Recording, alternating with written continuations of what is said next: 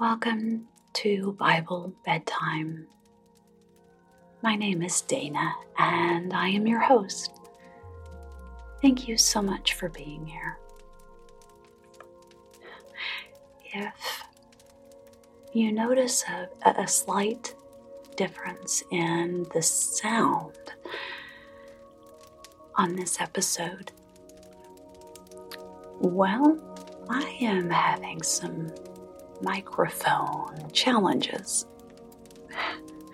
Now, I can choose to get all upset and worked up over this frustration.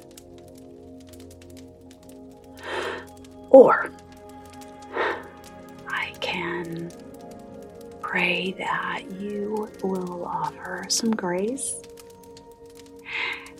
and recognize that it doesn't really matter and that everything is going to be okay. I'll either figure out how to fix my microphone issue, or I'll have to find a new microphone, or I'll make do if it's good enough. And something for you to remember is that you are always good enough. Unlike an object like a microphone or, or a car or a computer, your value is in no way associated with how well you work any given moment. Your value is based on the fact, the beautiful fact that you are a child of God. You are an heir to the kingdom of your Creator. Given that perspective, it's easier to find peace, even in the midst of the storms of life.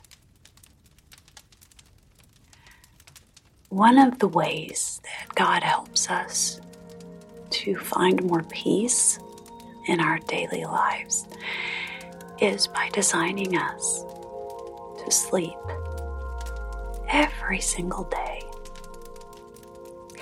And in putting our minds and our bodies to sleep, we're able to rest and recover. It gives our minds, our brains, an opportunity to reset so that we are more capable tomorrow of doing everything that we need to do, want to do, feel compelled to do.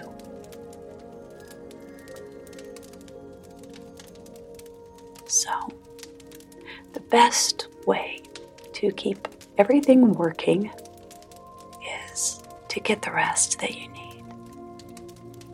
But because your brain is designed to work, it is sometimes hard to let it relax. A lot of times there is noise in your brain that continues, even in a quiet room.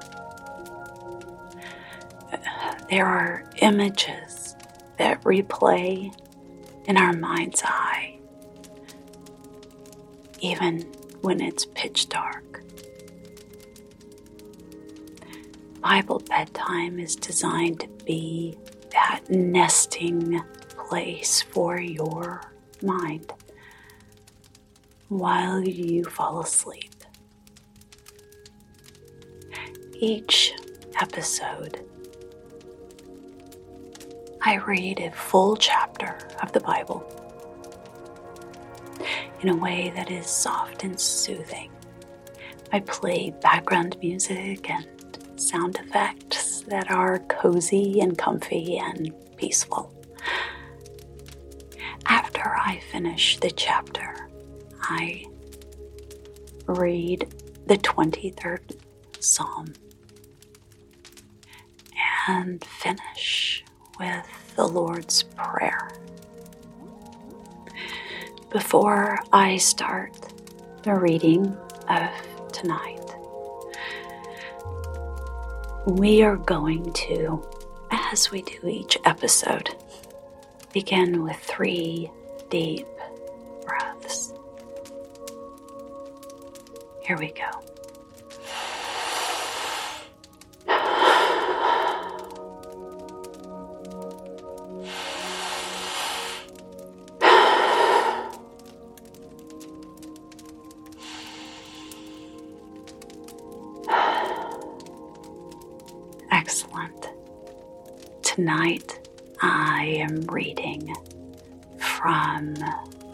The New Testament, Matthew 22.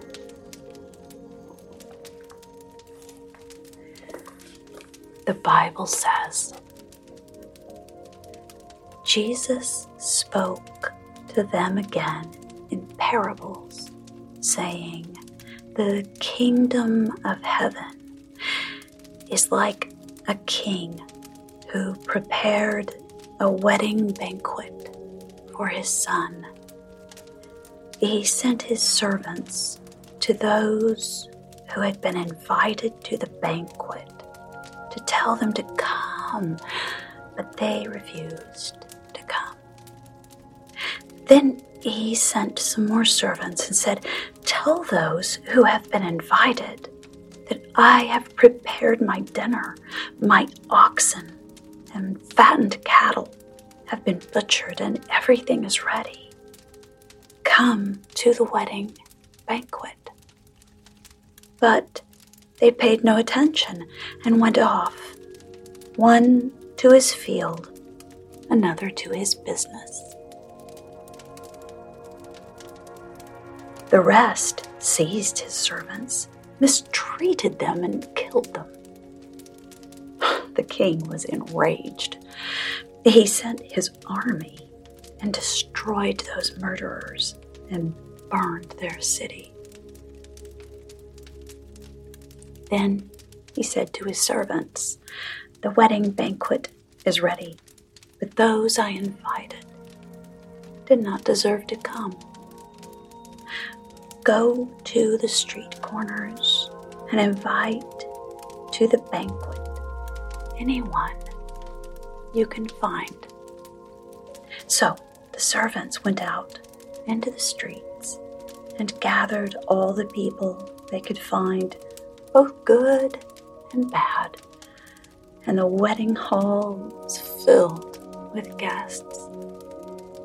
But but when the king came in to see the guests, he noticed a man there who was not wearing wedding clothes. Friend, he asked, how did you get in here without wedding clothes? The man was speechless. Then the king told the attendants, Tie him hand and foot and throw him outside into the darkness, where there will be weeping gnashing of teeth. For many are invited, but few are chosen. Then the Pharisees went out and laid plans to trap him in his words. They sent their disciples to him along with the Herodians. Teacher, they said, we know that you are a man of integrity and that you teach the way of God in accordance with the truth. You aren't swayed by men because you pay no attention to who they are. Tell us then, what is your opinion? Is it right to pay taxes to Caesar or not. But Jesus, knowing their evil intent, said, You hypocrites, why are you trying to trap me? Sh- show me the coin used for paying taxes. They brought him a denarius, and he asked them, Whose portrait is this? And whose inscription? Caesar's. They replied. Then he said to them, Give to Caesar what is Caesar's, and give to God what is God's. When they heard this, they were amazed, so they left and went away. That same day,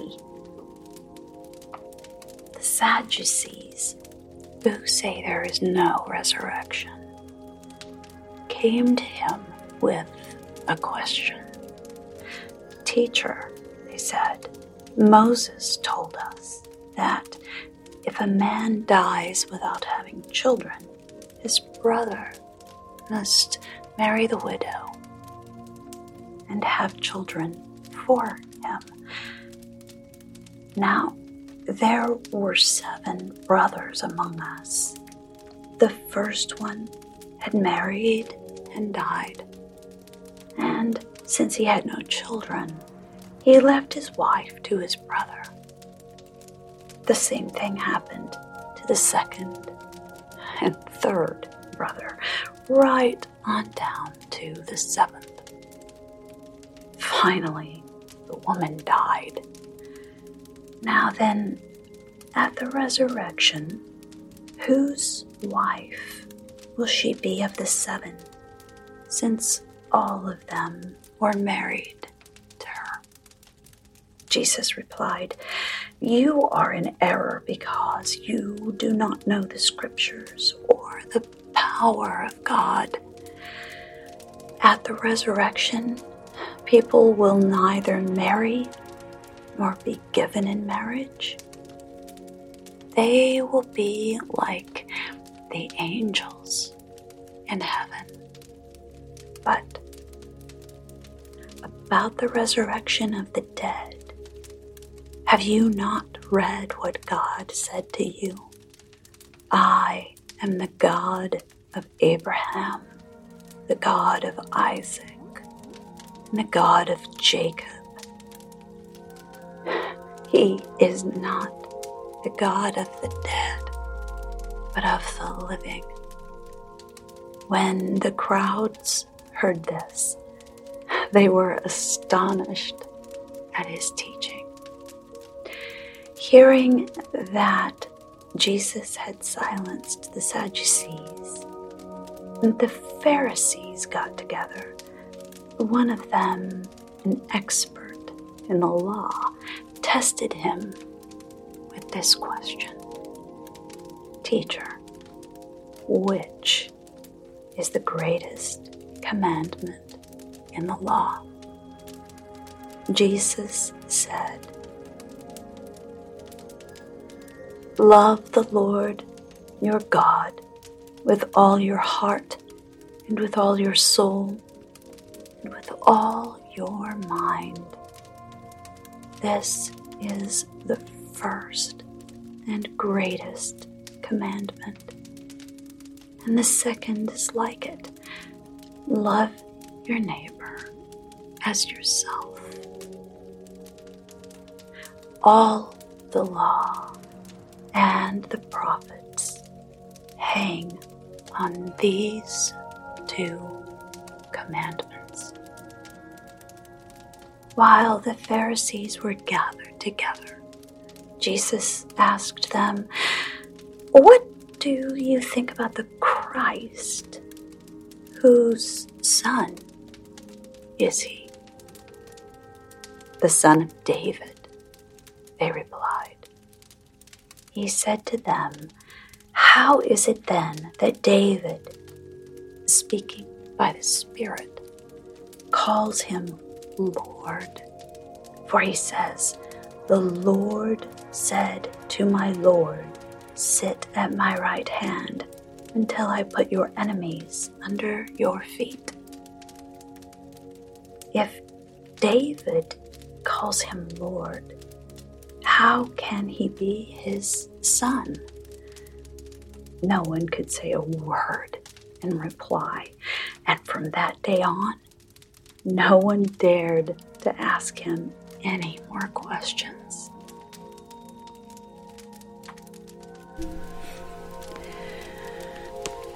Now I will read Psalm 23, a psalm of David. The Lord is my shepherd, I shall not in want. He makes me lie down in green pastures. He leads me beside quiet waters. He restores my soul. He guides me in paths of righteousness for his name's sake. Even though I walk through the valley of the shadow of death, I will fear no evil, for you are with me. Your rod and your staff, they comfort me. You prepare a table before me in the presence of my enemies. You anoint my head with oil. My cup overflows. Surely goodness and love will follow me all the days of my life, and I will dwell in the house of the Lord forever.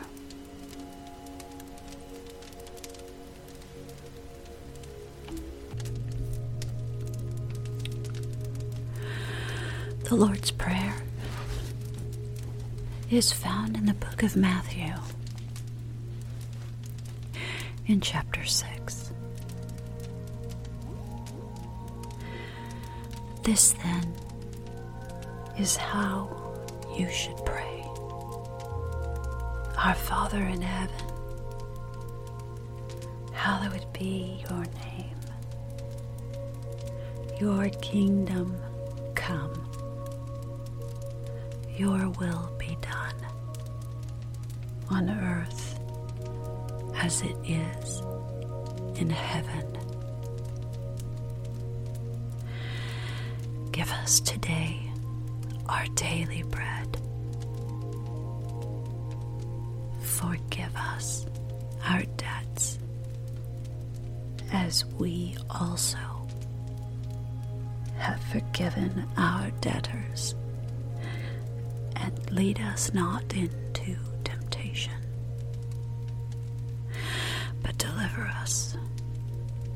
evil one.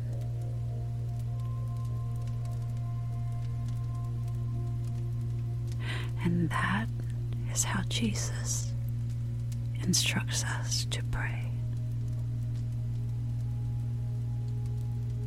Amen.